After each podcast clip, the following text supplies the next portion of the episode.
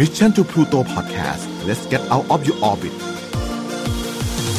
Time to play เล่นให้เป็นเรื่อง brought to you by Number 24 ตัวแทน Shutterstock ประเทศไทย Your One Stop Intelligent Creative Platform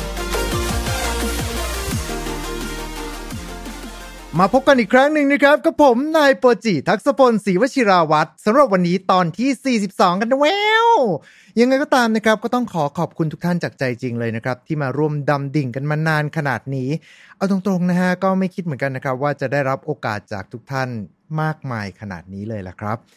ยังไงก็ตามนะครับ จากตอนที่ 40 เนี่ย เราเคยทำพอดแคสต์พูดถึงอนิเมะเรื่อง Record of Ragnarok มหาศึกคนชนเทพกันไปแล้ว โดยเล่าเรื่องราวนะครับของนักสู้ทั้ง 13 คนจากประวัติศาสตร์ 7 ล้านปีของมนุษยชาติ และในคอมเมนต์ก็มีหลายคนเหมือนกันนะครับ ที่อยากจะให้ทำ 13 นักสู้ฝ่ายทวยเทพที่ลงมติล่าล้างเผ่าพันธุ์มนุษยชาติกัน ในบรรดาเทพ 13 องค์นี้จะมีองค์ใดบ้าง แล้วประวัติจริง ๆ คืออะไร ขอเชิญทุกท่านร่วมดำดิ่งไปกับเราวันนี้กับ Time to Play ครับ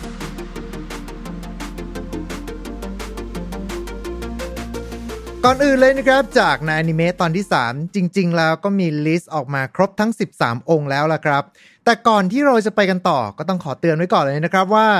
จะมี spoil เนื้อหาจาก Record of Ragnarok มหาศึกคนชนเทพ ที่ฉายทาง Netflix ทั้ง season เลย และอาจจะไปแตะถึง spoil จากมังงะที่ออกถึงญี่ปุ่นบางส่วนด้วยเช่นเดียวกัน ยังไงก็ตามนะครับก็ต้องขอยกคำพูดจากคุณกู้คูลเลอร์ลิสรายการโชว์ไทม์ครับว่า ถ้าเกิดว่าใครอยากจะเสพอรรถรสของอนิเมะเรื่องนี้ด้วยตัวเอง ก็ขอแนะนำให้ไปรับชมให้เรียบร้อยกันก่อน แล้วหลังจากนั้นเราค่อยมาคุยกันในส่วนของคอมเมนต์นะครับอะเอาละครับ ถ้าเกิดทุกท่านพร้อมกันแล้วนะครับ ก็ขอเชิญพบกับ 13 นักสู้ฝ่ายทวยเทพ ที่จะมาบทขยี้ฝั่งมนุษย์ให้ราบคาบกัน ในรอบนี้เพื่อความไม่งงจะขอแบ่งจากแหล่งที่มาของตำนานเทพกันนะครับ ไม่ได้แบ่งตามลำดับที่โผล่มาในเรื่อง ส่วนเรื่องความต่างระหว่างเรื่องราวในเรื่องกับของจริง ก็พยายามที่จะแทรกแทรกกันไว้นะครับเพราะว่าฝั่งตำนานเทพเนี่ยค่อนข้างจะปรับน้อยกว่าฝั่งมนุษย์พอสมควรหรือเปล่านะ อะลองมาฟังกันนะครับ มาเริ่มกันนะครับที่ตำนานทวยเทพ แห่งอารยธรรมโบราณ เหล่าเทพเจ้าผู้สถิตณยอดเขาโอลิมปัสเหล่าเทพประกรณำกรีกโบราณที่เข้าร่วมศึกคนชนเทพซุสอพอลโล โพไซดอน และเฮอร์คิวลิสทั้ง 4 ชื่อนี้นะครับ น่าจะเป็นที่รู้จักกันอย่างดีเลยละฮะ มาเริ่มกันกับเจ้าเทพแห่งเทพ และเป็นตัวละครหลักของตำนานนี้กันก่อนเลย นั่นก็คือเทพซุสครับ คือโอเค บางคนอาจจะติดเรียกว่าเซอุสอยู่บ้าง เอาว่าก็คือคนคนเดียวกันนะครับ โดยจุดเริ่มต้นของตำนานนี้จริง ๆ เลยนะครับ เริ่มต้นจากก่อนหน้ายุคทวยเทพของตำนานกรีกโบราณครับ คือโลกมันจะเวียดมากเลยฮะแรกเริ่มเดิมทีเนี่ย โลกกำเนิดจากพระแม่ธรณีไกอา ครองคู่กับยูเรนัส เทพแห่งท้องฟ้า กำเนิดลูกออกมาเป็นยักษ์ไททัน 12 ตน แล้วก็ภายหลังเกิดเป็นอสุรกายต่างๆ มากมายยูเรนัสครับรู้สึกรับไม่ได้ก็เลยจับลูกประหลาดของตัวเองเนี่ย ขังไว้ในคุกใต้พิภพที่เรียกว่าทันทารัส และด้วยความแค้นของไกอาผู้เป็นแม่ นางก็เลยยุให้ลูกก่อกบฏครับหนึ่งในไททันที่เป็นผู้นำนั่นก็คือไททันที่มีนามว่าโครนอส เมื่อล้มบัลลังก์พ่อได้แล้ว แทนที่โครนอสครับเขาจะปล่อยพี่น้องออกมาจากคุกทันทารัส กับผิดสัญญานะครับไกอาก็เลยสาบแช่งต่อเลยครับว่า ขอให้แกเนี่ยเจอชะตากรรมเดียวกับพ่อของแกนะ ก็คือโดนลูกตัวเองสังหาร โครนอสเจอคำสาปดังนั้นครับ ก็เลยกลัวนะฮะ กลืนลูกของตัวเองทั้งหมดเลย เหลือแค่ซุสครับที่เป็นบุตรคนสุดท้องที่ถูกแอบซ่อนไว้อยู่ คือก็มีหลากหลายตำนานนะครับว่าบ้างก็บอกนะครับว่าไกอาเนี่ยแหละที่ช่วยปกป้องเอาไว้ บ้างก็บอกว่าซุสเนี่ยไปอาศัยอยู่กับนางไม้ เมื่อเติบใหญ่ครับ ซุสก็เลยมีความคิดที่จะล้างแค้นพ่อ และสุดท้ายก็สามารถเอาชนะได้ แล้วก็กักขังพ่อตัวเองไว้ยังคุกทันทารัสด้วยเคียวนับพัน และสุดท้ายครับก็สามารถที่จะปลดปล่อยพี่ๆของตัวเองที่โดนบิดากินออกมาได้ กลายมาเป็นมหาเทพชุดแรกของตำนานกรีกบางตำนานก็บอกนะครับว่าช่วยปลดปล่อยพี่น้องที่เป็นอสุรกายจากคุกทันทารัสด้วยเหมือนกัน แล้วก็เหล่าอสุรกายนั้นเนี่ยก็เลยมอบ สายฟ้าให้กับซูสเนี่ยใช้เป็นอาวุธ แล้วก็ทำการต่อสู้กับเหล่าไททันต่อ จนคุมขังไว้ได้ทั้งหมด แล้วก็สาบส่งยักษ์แอตลาส ให้แบกโลกเอาไว้ จากนั้นครับก็ทำการครองโลกทั้ง 3 ร่วมกับพี่ชายตัวเอง โพไซดอน ผู้คุมโลกใต้ทะเล และเฮดิสหรือบางคนอาจจะอ่านว่าฮาเดสนะฮะ ก็จะเป็นผู้ควบคุมโลกหลังความตายครับ ถ้านับกันจริง ๆ แล้วฮะ ส่วนที่แตกต่างจากเมะนั่นก็คือซุสเนี่ยล้มพ่อตัวเองเหมือนกันครับ แต่ว่าไม่ใช่การประลองแน่ๆนะฮะ ส่วนด้านอายุเนี่ยก็ไม่ใช่พี่ชายครับ แต่ว่าเป็นน้องคนสุดท้องต่างหาก และอาวุธหลักจริง ๆ เนี่ยควรจะเป็นสายฟ้ามากกว่าหมัดรุนๆนะครับทางด้านของเทพอดามัสที่บอกว่าเป็นพี่ชายคนโตของซุสในอนิเมะ เอาจริงก็ไม่มีอยู่จริงฮะ แต่ชื่อเสียงเนี่ยไปใกล้กับอดามันเทีย ซึ่งบางตำนานก็บอกว่าเป็นนางไม้ที่คอยดูแลซุสตอนเด็กอีกทีหนึ่งครับ และในส่วนของตำนานเทพกรีกเนี่ย ตัวซุสเองก็จะเรียกได้ว่าเป็นยอดนักยิ้มกันเลยทีเดียวฮะ สมสู่ได้หมด เกิดลูกหลานออกมาเป็นครึ่งเทพจำนวนมาก นับภรรยาแล้วก็ภรรยาจำยอม แล้วก็ภรรยาที่ไม่จำยอมอีกราวๆ40 กว่าคน แล้วก็ตัวลูกเองก็มีมากกว่า 70 คนนะครับ ตามที่มีบันทึกเอาไว้เป็นตัวละครเด่นๆนะฮะถูกนับถือเป็นเทพเจ้าที่เหนือทวยเทพทั้งปวงบนเขาโอลิมปัสครับ ในบรรดาผู้เข้าแข่งขัน Record of Ragnarok เนี่ยก็มีบุตรของซุสอีก 2 คน ซึ่งก็โผล่มาแล้วในการแข่งขันรอบที่ 4 นั่นก็คือเฮอร์คิลิสครับ หรือว่าชื่อกรีกเอาจริงๆเนี่ยก็คือเฮราคริส ที่แปลว่าความรุ่งโรจน์ของเฮรา ในขณะที่ชื่อเฮอร์คิวลิสเนี่ย เอาจริง ๆ แล้วฮะ เป็นชื่อของฮีโร่ในตำนานของเทพโรมันครับ แล้วก็ถ้าเกิดว่าเรานับกันดีๆ แล้วเนี่ยเทพโรมันเนี่ย ถ้าเกิดว่าค่อยๆ แงะออกมาทีละองค์ทีละองค์นะครับ ก็ก๊อปตำนานเทพกรีกมายกแผง เทียบกันเป็นองค์ๆได้เลยละครับและสุดท้ายเนี่ยคนมักจะคุ้นชินชื่อเฮอร์คิลิสมากกว่า ดังนั้นก็ขอเรียกว่าเฮอร์คิลิสละกันนะครับ ตามปกติตำนานเทพครับ คือซูสเนี่ยเป็นยอดนักจิ้มใช่ไหมฮะ แล้วบังเอิญเนี่ยแกไปเห็นแม่นางเอลเมนี่ แล้วก็เกิดหลงใหลครับ ก็เลยจำแลงกายเป็นสามีของนางครับ แล้วก็ร่วมรักกัน เกิดมาเป็นเฮอร์คิลิสเนี่ยแหละครับ และด้วยความที่เป็นลูกซูสเนี่ยเฮราที่เป็นภรรยาหลวงของซูส ก็เลยจงเกลียดจงชังเฮอร์คิลิสมาก สาปให้เฮอร์คิลิสเสียสติครับ แล้วก็ทำการสังหารลูกเมียของตัวเองทิ้ง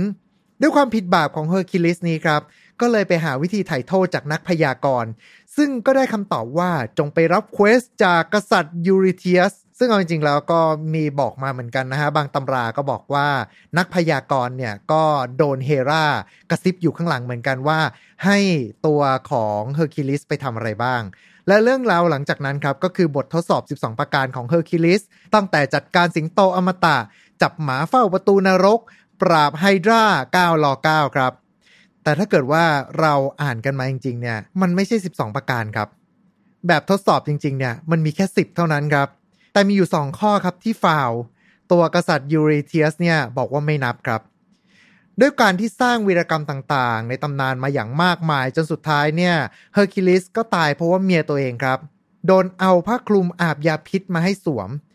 จนจุติใหม่กลายมาเป็นเทพณโอลิมปัส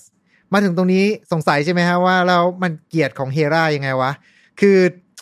นางอยู่เบื้องหลังภารกิจทุกอย่างครับ เพื่อให้เฮอร์คิวลิสเนี่ยเจอชีวิตบัดซบที่สุดเท่าที่จะเป็นไปได้ ครับ คือก็ไม่มีคำตอบอยู่ดีนะฮะว่าแล้วมันเกียรติของเฮรายังไงวะ ลูกอีกคนหนึ่งของซูสครับที่เป็นเทพเทพเลย นั่นก็คืออพอลโล เทพแห่งดวงอาทิตย์ มีพี่สาวฝาแฝดชื่ออาร์เทมิสซึ่งเป็นเทพแห่งดวงจันทร์ อพอลโลครับเป็นตัวแทนเทพแห่งกวี ศิลปะ ความรู้ การแพทย์ การยิงธนู การดนตรี คืออะไรที่มันดูฉลาดฉลาดเท่ๆเนี่ยจับยัดลงองค์นี้หมดเลยนะฮะ เป็นหนึ่งในตัวละครหลักของตำนานเทพกรีกเลยก็ว่าได้ มีวีรกรรมตั้งแต่เกิดมาก็ฆ่างูไพทอน จัดการล้มยักษ์ไททันที่ก่อกระบฏเรียกได้เลยนะครับว่ามีตำนานต่างๆ มากมายที่พูดถึงครับ เคยสู้เดี่ยวกับเฮอร์คิวลิสตอนที่เฮอร์คิวลิสยังเป็นมนุษย์ยังสูสีจนซูสต้องมาห้ามครับ เกินเนี้ยตามตำราบางตำราก็บอกไว้นะฮะว่าที่ซูสมาห้ามเนี่ยเพราะว่าแบบกลัวครับกลัว กลัวว่าถ้าเกิดอพอลโลแพ้ไปเนี่ย จะกลายเป็นว่าเทพแพ้มนุษย์นะฮะ มีวิหารต่างๆนะครับ สร้างขึ้นเพื่ออพอลโลจำนวนมาก และหนึ่งในนั้นครับ ก็คือประติมากรรมจากทองแดง เป็นรูปปั้นอพอลโล ยืนคร่อมทางเข้าอ่าวทะเลอีเจียน ณเกาะโรดส์ นับเป็นหนึ่งเจ็ดสิ่งมหัศจรรย์ยุคโบราณเลยก็ว่าได้ครับ ส่วนสุดท้ายครับนั่นก็คือโพไซดอน ที่เป็นพี่ชายของซุส เทพเจ้าแห่งท้องทะเล มีตรีศูนย์หรือว่าสามง่ามเป็นอาวุธ มีพาหนะเป็นรถเทียมครึ่งมาครึ่งปลา ขี้โมโหนะครับ บางครั้งถูกเรียกว่าเป็นผู้เขย่าโลก เพราะว่าเมื่อปักสามง่ามลงบนพื้น โลกก็จะสั่นไหวฟาดใส่ทะเลก็จะเกิดพายุฟ้าขนอง คลื่นโหมกระหน่ำถ้าเกิดอารมณ์ดีเนี่ยท้องทะเลก็จะสงบ แล้วก็สามารถที่จะสร้างแผ่นดินขึ้นจากน้ำได้ ไซดอนเนี่ยโผล่มาในเรื่องราวต่างๆ ของตำนานเทพกรีก บางครั้งเนี่ยก็มาช่วยเหลือบ้าง มาก่อเรื่องบ้าง เอาจริงถ้าไม้ตายในอนิเมะนี่เป็นการรวมชื่อเหยื่อของโพไซดอนตามตำนานกรีกไว้ล้วนๆเลยละครับ หลายท่านฟังมาถึงตรงนี้ก็อาจจะเคยได้ยินตำนานอื่นๆมาบ้างใช่ไหมฮะ คือต้องเก็ตนะครับว่าตำนานเทพกรีกเนี่ยเป็นตำนานยุคโบราณ มีการเล่าแล้วก็เสริมเติมแต่งต่อกันมาเรื่อยๆ จนเอาเข้าจริงๆแล้วเนี่ย บางตำราก็จะมีความขัดแย้งกันเองอยู่สูงเหมือนกันครับ โดยสำหรับตัวเทพโพไซดอนเนี่ยบางตำราครับก็มีการกล่าวไว้ด้วยนะฮะว่าก่อนที่ยุคที่กรีกเนี่ยจะเรืองอำนาจ โพไซดอนเนี่ยเป็นมหาเทพที่คนนับถือก่อนที่จะมีเรื่องราวของซุสซี่ครับ แต่นั่นแหละครับ มันก็คือตำนานเทพปกรณามที่คนในอดีตแต่งขึ้นมานะครับ มาถึงตรงนี้ผมว่าก็ต้องมีคนสงสัยเหมือนกันฮะว่าแล้วเครโตสจาก God of War เนี่ย มีตัวตนอยู่จริงไหม คือไม่มีครับ มีอยู่แค่ในเกมเท่านั้นนะฮะ ไปกันที่ตำนานต่อไปกันบ้างดีกว่านะครับ กับตำนานเทพนอส ซึ่งเป็นตำนานเทพของชาวยุโรปทางเหนือที่ถูกสร้างขึ้นในช่วงศตวรรษที่ 8 ไปจนถึงศตวรรษที่ 10 ครับ แต่ว่ากว่าจะมีการศึกษากันอย่างจริงจังเนี่ยปาไปช่วงยุคศตวรรษที่ 17-18 กันแล้วนะฮะ ผ่านหนังสือเอ็ดดาที่เป็นการรวบรวมเรื่องเล่า แล้วก็บทกลอนของชาวไวกิ้งเอาไว้ ซึ่งเดี๋ยวเอาไว้วันหลังเดี๋ยวจะมาเจาะกันอีกทีหนึ่งละกัน โดยตำนานเทพนอสครับที่เราจะคุ้นๆกันเนี่ยก็น่าจะผ่านมาทางฝั่งของ pop culture อย่างทอของ Marvel หรือว่าตำนานเทพที่ไปโผล่กันหลายเกมมากๆกันเลยทีเดียว แต่สำหรับเทพที่โผล่มาในเรื่องราวนี้นั่นก็คือโอดิน ทอ แล้วก็โลกิครับ มาเริ่มต้นกันที่โอดินกันก่อนเลยดีกว่า ถ้าเกิดว่าเทียบกับซูสเนี่ยที่เป็นมหาเทพของเขาโอลิมปัส โอดินครับเป็นมหาเทพแห่งแอสการ์ดซึ่งเป็นแดนแห่งเทพในความเชื่อของชาวนอร์สครับ เป็นผู้สร้างโลกมนุษย์ที่เราอาศัยอยู่ ที่เรียกว่ามิดการ์ด โอดินเนี่ยกระหายในความรู้แล้วก็ความเป็นไปของโลก ทั้งอดีต ปัจจุบันแล้วก็อนาคตมากๆครับ จึงทำการทุกขกิริยา ผูกเชือกกับข้อเท้า ห้อยที่กิ่งของต้นไม้อิกดาซิล ซึ่งเป็นต้นไม้แห่งโลกที่เชื่อมโลกทั้งเก้าเอาไว้ด้วยกัน แต่แค่นั้นยังไม่พอครับ เอาหอกแทงสีข้างตัวเองอีก เป็นการทนทุกข์ทรมานถึง 9 วัน 9 คืน และสุดท้ายครับก็ฟื้นคืนชีพ พร้อมกับความรู้ แล้วก็คิดค้นตัวอักษรรูน 24 ตัวมอบให้กับมนุษย์ แต่กันนั้นครับก็ยังรู้สึกว่าความรู้ที่มีเนี่ยยังไม่มากพอฮะแม้จะล่วงรู้ว่าสักวันหนึ่งเนี่ยโลกถึงการแตกดับจากมหาสงครามระหว่างเทพกับยักษ์ที่เรียกว่าแร็กนาร็อกแต่ก็ยังต้องการความรู้เพิ่มเติม เพื่อมาปกปักรักษาโลกใบนี้ เลยเดินทางไปยังรากของต้นอิกดาซิล เพื่อดื่มน้ำพุวิเศษที่จะมอบความรู้ให้ แต่ตรงนั้นครับก็เจอยักษ์เฝ้าน้ำพุอยู่ จะใช้กำลังก็ใช่ที่ ก็เลยขอแลกเปลี่ยนครับด้วยการมอบลูกตาตัวเองหนึ่งข้าง เพื่อขอดื่มน้ำพุแห่งความรู้นั้น ในทุกตำนานครับ โอดินก็เลยจะเป็นเทพที่จะถือหอกแล้วก็ตาบอดหนึ่งข้างนะฮะ โดยหอกนั้นเนี่ยเป็นอาวุธประจำตัวของเทพโอดิน เป็นหอกวิเศษที่มีชื่อว่ากุงเนีย มีสัตว์เลี้ยงคู่ใจเป็นอีกาสองตัวนั่นก็คือฮูกินที่แปลว่าความคิด แล้วก็มูนินที่แปลว่าความทรงจำอีกาทั้งคู่ครับ จะทำหน้าที่สอดส่องความเป็นไปของโลกใบนี้ แล้วก็นำเรื่องราว กลับไปถ่ายทอดให้กับเทพโอดินได้รับรู้ และสุดท้ายครับ ในจุดจบของสงครามแร็กนาร็อก เทพโอดินก็เสียชีวิตจากคมเขี้ยวของหมาป่าเฟนริลเทพองค์ต่อมานั่นก็คือเทพเจ้าสายฟ้าธอร์ บุตรแห่งโอดิน ถือค้อนมายอร์เนอร์เป็นอาวุธ เมื่อโจมตีก็จะเกิดสายฟ้าฟาดลงมา ถ้าเกิดขว้างไปที่ใดก็จะลอยกลับมาหาธอร์เสมอ ขึ้นชื่อเรื่องความดุดัน กล้าหาญมีพละกำลังสูงสุดในแอสการ์ดแต่ก็เป็นเทพที่ใจร้อนยิงทนง ซึ่งตรงกับภาพลักษณ์ของชาวไวกิ้งในยุคนั้น ตัวธอร์เองนะครับไม่ได้มีการเขียนไว้ในตำนานนอร์สเท่านั้นครับ แต่ยังมีการแพร่กระจายไปยังวัฒนธรรมอื่นๆอีกด้วย ในศึกสงครามวันสิ้นโลกแร็กนาร็อก หลังที่ธอร์สู้กับมังกรโยมุนกันด์ จนกระทั่งตายตกตามกัน แอสการ์ดก็ล่มสลาย และสุดท้ายลูกๆของธอร์เนี่ยแหละครับ ที่ออกตามหาค้อนมายอเนอร์ และกลับมาสร้างโลกใบใหม่อีกครั้งหนึ่ง ซึ่งเทพธอร์แล้วก็โอดินเนี่ยครับ เป็นต้นกำเนิดในการเรียกชื่อวันในภาษาอังกฤษตามอารยธรรมเก่าด้วย ในการใช้ภาษาอังกฤษโบราณนะครับ โดยเราจะเรียกวันพฤหัสว่า วันแห่งธอร์ หรือว่า Thursday ส่วนวันพุธครับจะอิงตามชื่อของโอดิน ซึ่งเป็นชื่อเก่าที่ชื่อว่าโวเดนหรือว่า Wednesday นั่นเองครับ ในขณะที่โลกิเทพแห่งการหลอกลวงแล้วก็การฉ้อฉล อันนี้ลืมภาพลักษณ์ที่มาร์เวลวาดไว้ก่อนได้เลยนะครับ เทพใจเกเรทั้งโดยตรงแล้วก็โดยในโดยแท้ครับ ต้นกำเนิดเนี่ยเป็นลูกครึ่งยักษ์แล้วก็เทพ แล้วก็ไม่ใช่ลูกเลี้ยงของโอดินแต่อย่างใดนะครับ แต่ว่ามาในฐานะของตัวตนเทพที่อยู่ร่วมในแอสการ์ดโลกิเป็นเทพรูปงาม มีสติปัญญาฉลาดล้ำ แต่ในขณะเดียวกันครับ ก็ขี้แกล้งชาวบ้านแล้วก็ชอบความยุ่งเหยิงเป็นที่สุด วีรกรรมวีรเวนนี่เรียกได้ว่ายาวเป็นพอดแคสต์ได้อีกหนึ่งตอนเลยฮะ ถ้าเกิดว่าอยากจะฟังเนี่ยก็อาจจะฝากคอมเมนต์ไว้ทีนะครับ เผื่อบอกกอทิวทิวมาเห็นเข้าจะได้อนุมัติให้ทำตอนพิเศษนะครับ ผลงานหลักๆครับ นั่นก็คือแอบตัดผมของซีฟซึ่งเป็นภรรยาของธอร์จนทำให้เกิดการประจนภัย และทำให้เกิดค้อนมายอเนอร์ แล้วก็หอกกุงเนียขึ้น เป็นแม่ของม้าแปดขาสลิปเนียครับ เป็นแม่ครับ ซึ่งภายหลังนะฮะม้าตัวนี้ก็กลายมาเป็นพาหนะของโอดิน แต่งงานกับยักษ์สีครับให้กำเนิดลูกสามตน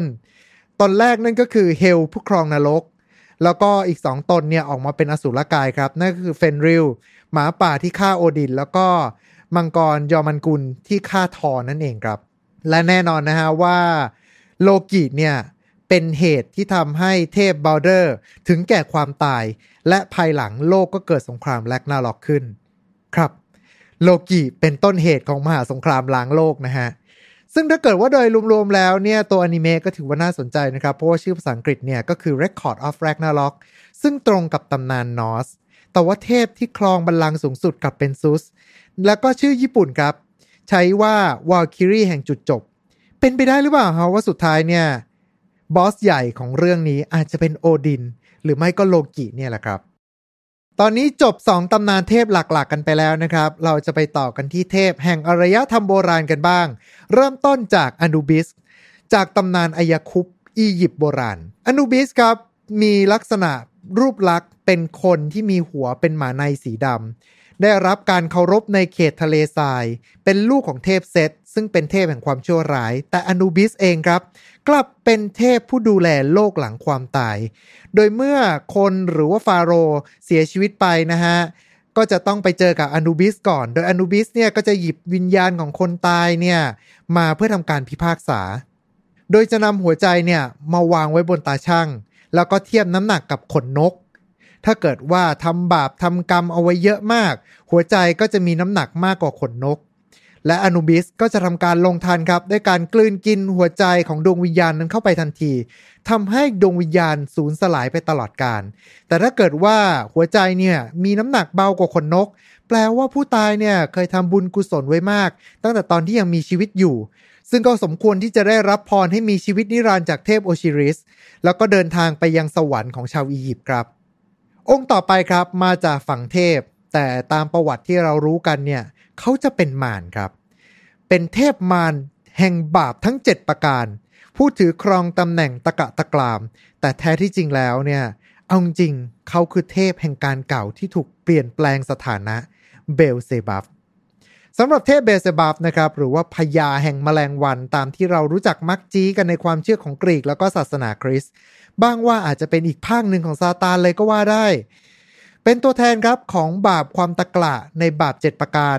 เทพมารตัวแทนแห่งความสกปรกโสมมและก็โรคระบาด มีการเอ่ยถึงในพระคัมภีร์ในฐานะของจอมมารเจ้าแห่งเหล่าปีศาจแล้วก็เป็นหนึ่งในสามผู้ปกครองสูงสุดของนรกด้วย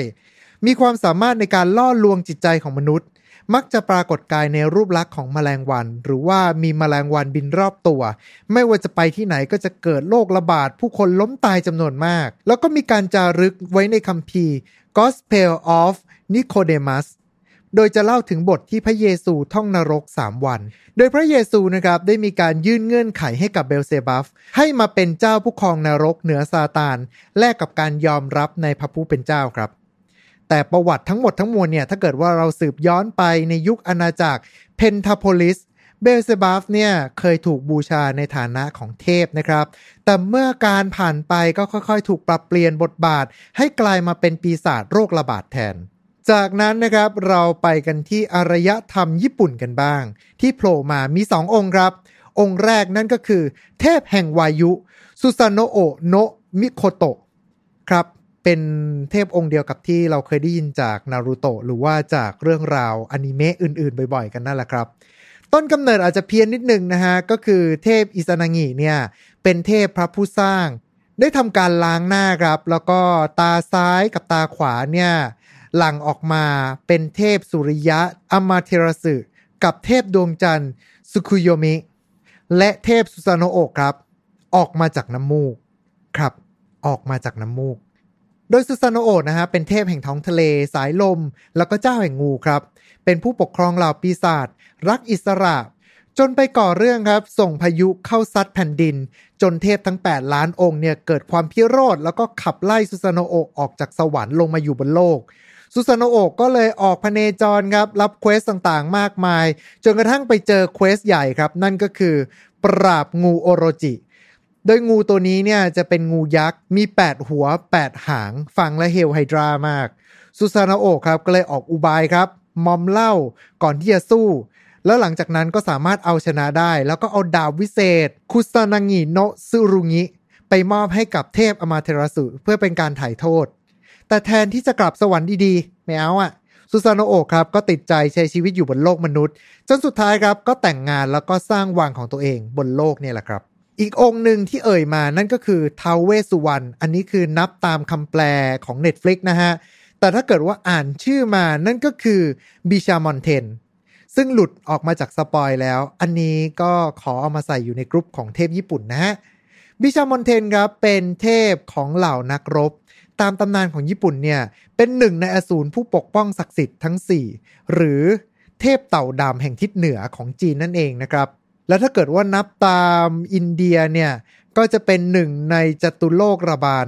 หรือผู้คุ้มครองทิศทั้ง4โดยฝั่งความเชื่อฝ่ายพุทธหรือว่าพราหมณ์เนี่ย จะรู้จักท่านในนามของท้าวเวสสุวรรณหรือว่าเทพประจำทิศเหนือนั่นเองครับ ตามตำนานญี่ปุ่นเนี่ยบิชามอนเทน เป็นเทพแห่งสงครามผู้ขับไล่ปีศาจต่างๆ ที่เป็นอัปมงคล รวมไปถึงเป็นผู้ปกป้องทรัพย์สินในบ้านแล้วก็ ปกป้องภัยอันตรายต่างๆ ด้วย โดยมือข้างหนึ่งครับจะถือหอกเป็นอาวุธ ส่วนอีกข้างเนี่ยจะถือเป็นเจดีอันเล็กๆ และตัวเทพบิชามอนเทนเองก็เป็นหนึ่งในเทพ 7 องค์ ของเทพโชคลาภตามความเชื่อญี่ปุ่นครับ โดยสำหรับความเชื่อของเทพโชคลาภญี่ปุ่นทั้ง 7 องค์เนี่ยจะเป็นตัวแทนของการมีอายุยืน ความโชคดี ความนิยม ความไม่มีอคติ ความเอื้อเฟื้อ ความมีเกียรติ และความไม่พยาบาทอาฆาต แล้วก็จะถูกเคารพบบูชากัน โดยจะเป็นเครื่องรางของ7เทพครับ อยู่บนเรือมหาสมบัติ แต่ถ้าเกิดว่านับกันจริง ๆ แล้วเนี่ยเทพโชคลาภทั้ง 7 องค์ของญี่ปุ่น ก็จะมีความเชื่อใกล้เคียงกับโปยเซียน หรือว่า8เซียนของจีน ซึ่งจะเป็นความเชื่อทางนิกายมหายานที่สืบๆต่อกันมาครับ มาต่อกันนะครับกับฝั่งของเทพฮินดู กับหนึ่งในตรีมูลตรี เทพผู้ยิ่งใหญ่ที่สุดนั่นก็คือพระศิวะ ถ้าเกิดว่าใครตามคุณพระสุโลนะฮะ ก็องค์เดียวกับสุดยอดเทพเจ้า พระอิศวรไงล่ะ ส่วนในมังงะครับ ลืมลืมไปก่อนได้เลยฮะ ไอที่ท้าหมัดท้าต่อยกันไต่เขาขึ้นไกลลาดเนี่ย ไม่ใช่เลยนะครับ โดยการนับตามคัมภีร์พระเวท ซึ่งเป็นคัมภีร์หลักในศาสนาฮินดูแล้วนะฮะจารึกที่เก่าแก่ที่สุดนั่นก็คือคัมภีร์ฤกขเวท ซึ่งเป็นคัมภีร์ทางศาสนาที่เก่าแก่ที่สุดในโลกด้วยล่ะครับ โดยจะเรียกพระศิวะว่าพระรุทธระครับถ้าในมังงะก็คือคนที่ออกเดินทางกับพระศิวะนั่นแหละครับ โดยในภายหลังครับในคัมภีร์ต่างๆเนี่ยก็จะมีการอธิบายเรื่องราว แล้วก็กลายมาเป็นพระศิวะหรือว่าพระอิศวรในที่สุดนะฮะโดยพระศิวะเนี่ยจะมีพระลักษณะเป็นชายหนุ่มร่างกำยำนุ่งห่มหนังเสือเหมือนกับพระฤาษีมีสังวานเป็นลูกประคำหรือหัวกะโหลกมนุษย์ มีงูเห่าคล้องพระศอหรือว่าคล้องคออยู่นั่นเองครับ มีดวงตาที่สามกลางหน้าผาก ซึ่งปกติแล้วเนี่ยจะปิดอยู่เสมอฮะ แต่มีความเชื่อนะครับว่า ถ้าวันใดเนี่ยตาที่สามเปิดขึ้นมา ก็จะดนบันดาลให้มีไฟบรรลัยกัน เผาผลาญโลกใบนี้ ถือว่าเป็นการสิ้นสุดกับหนึ่งก่อนที่พระพรหมจะสร้างโลกขึ้นมาใหม่ ซึ่งไอ้คำว่าหนึ่งกับที่ว่าเนี่ยยาวนานขนาดไหน อ่าถ้าเกิดว่าตีตามศัพท์ที่ใน pop culture เรียกว่าเป็นเหมือนกับ1ไซเคิลแล้วกันนะฮะ เมื่อมีการล้างโลกเกิดขึ้น โลกใบใหม่ก็จะเกิดตามมาเสมอ ถือว่าเป็นหนึ่งไซเคิลแล้วก็มีการวนเวียนอย่างนี้ไปเรื่อยๆ มีพระชายาสององค์นั่นก็คือพระแม่ปาราวตี แล้วก็พระแม่คงคา ซึ่งจะแตกต่างจากมังงะครับที่จะหยิบเอาปางต่างๆ ของพระแม่ปาราวตี แต่ละภาคเนี่ยมาแยกกันเป็นองค์ๆเลยนะครับ โดยพระศิวะเนี่ยก็จะมีหลากหลายปางด้วยเช่นเดียวกัน อย่างในศึกคนชนเทพ ก็จะมีหนึ่งในปางของพระศิวะที่มีชื่อว่าศิวนาธราช ซึ่งเป็นต้นกำเนิดการฟ้อนรำของอินเดีย เรียกได้ว่าพระศิวะเป็นเทพเหนือเทพในความเชื่อของทางศาสนาฮินดูนะครับ ข้อมูลส่วนนี้คือจะเป็นการหยิบยกจากพระคัมภีร์ แล้วก็แหล่งข้อมูลต่างๆ ถ้าเกิดว่ามีข้อมูลส่วนไหนไม่ตรงกับความเชื่อ อันนี้ก็ต้องกราบขออภัยมาณที่นี้นะครับ แล้วก็สามารถคอมเมนต์ตามความเชื่อของท่านเข้ามาได้ นี่คืออ่านมาหลายคัมภีร์หลากหลายศาสนาหลากหลายนิกายมากครับ แล้วไปถึงนักสู้จากฝั่งเทพองค์สุดท้ายครับ ตัวแทนจากฝั่งเทพ ที่ภายหลัง ถ้าเกิดคนอ่านมาแล้วก็คงจะรู้นะฮะว่าเกิดอะไรขึ้น นั่นก็คือ องค์สักยมุนี หรือที่เรามักจะเรียกกันอย่างเลี่ยงๆว่าบุตดาเพื่อเป็นการป้องกันโดนพุทโธเลียนกดเจอรูปใน Google นะครับ เอาจริงๆนะครับท่านผู้ฟังถามจริงเหอะ คือเรียนในการศึกษาภาคบังคับมา 12 ปี ยังไม่พออีกวะครับ แต่ว่าเอาว่าเกรดแบบเจาะลึกเนี่ย ขอติดไว้ก่อนละกันนะครับ เอาไว้เชิญแขกรับเชิญมาพูดคุยกันอีกครั้งหนึ่งน่าจะดีที่สุด แล้วก็ตัวผมเองก็ไม่แน่ใจนะฮะว่าควรจะเล่ายังไงให้แตกต่างจากบทเรียนในพระพุทธศาสนาดี ดังนั้นขอเลือกที่จะนำเสนอเกรดเล็ก ๆ น้อยๆแล้วกันนะครับว่าจำได้ใช่ไหมฮะว่า ดีไซน์ขององค์สักยมุนีในเรื่องเนี่ยก็จะเป็นดีไซน์แบบมีเขี้ยวยาวๆออกมาใช่ไหมฮะ ในส่วนนี้ครับจะตรงกับพระเขี้ยวแก้ว หรือว่าพระทันตธาตุที่เป็นความเชื่อตามพระไตรปิฎกภาษาบาลีว่า เขี้ยวพระทนทั้ง4งามบริสุทธิ์ เมื่อพระพุทธเจ้าปรินิพานไปนะครับ เหลือไว้แต่พระธาตุเนี่ย พระเขี้ยวแก้วทั้ง4ก็ถูกเก็บไว้ตามที่ต่างๆครับ โดยพระเขี้ยวแก้วขวาล่างเนี่ยจะประดิษฐานอยู่ที่ศรีลังกา ส่วนพระเขี้ยวแก้วซ้ายบนเนี่ยจะอยู่ที่ประเทศจีนครับ และพระเขี้ยวแก้วที่เหลืออีก2ชิ้น ไม่อยู่บนโลกใบนี้นะฮะ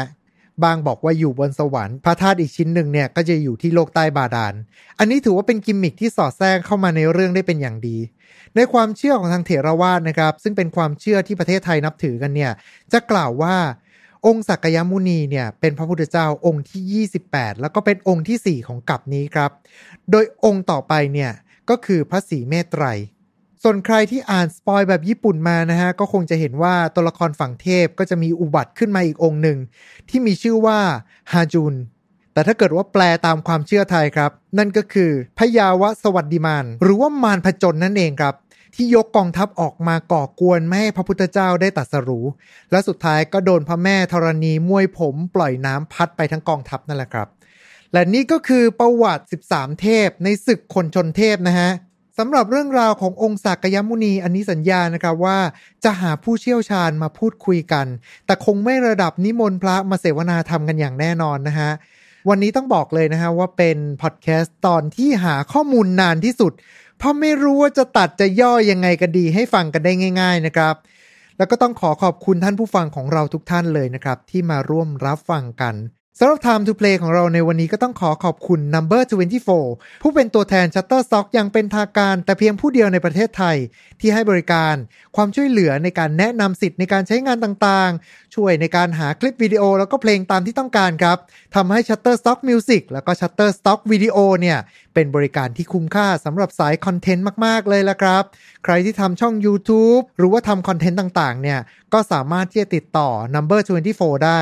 ผ่านทางช่องทางต่าง ๆ นะครับ ไม่ว่าจะเป็นทั้งทาง www.number24.co.th หรือว่าทาง Line at number 24 ครับ และเช่นเดิมนะครับ วันนี้ก็ต้องขอขอบคุณทุกท่านอีกครั้งหนึ่ง มีอะไรสามารถแลกเปลี่ยนกันได้ในช่องคอมเมนต์ อยากจะให้ทำเรื่องอะไรมาเล่าเรื่องอะไร ก็สามารถที่จะเม้นต์กันเข้ามาได้ หรือถ้าเกิดว่าอยากจะให้เจาะประเด็นไหน ก็บอกกันมาได้เลยครับ โดยเฉพาะประเด็นขององค์สักยมุนีเนี่ยคือถามกันมาฮะผมจะรวมคำถามแล้วก็เฟ้นหาแขกรับเชิญมาตอบให้ และเช่นเดิมนะครับ ถ้าเกิดชอบ ก็รบกวนฝากกดไลค์ กดแชร์ กด Subscribe กด Follow ตามช่องทางที่ทุกท่านเนี่ยกำลังรับฟังอยู่ และสำหรับสัปดาห์หน้าครับ อาจจะขอเว้นฝั่งของเทพบรรพการไปสักหนึ่งสัปดาห์ เพราะว่าจะเป็นวันครบรอบโศกนาฏกรรมอีกหนึ่งครั้งในวงการอนิเมะจะเป็นเรื่องอะไร รอฟังกันได้จันหน้านะครับสำหรับวันนี้ก็ต้องขอตัวลาไปก่อน เอาไว้เจอกัน สวัสดีครับ Time to play เล่นให้เป็นเรื่อง Presented by Number 24 ตัวแทน Shutterstock ประเทศไทย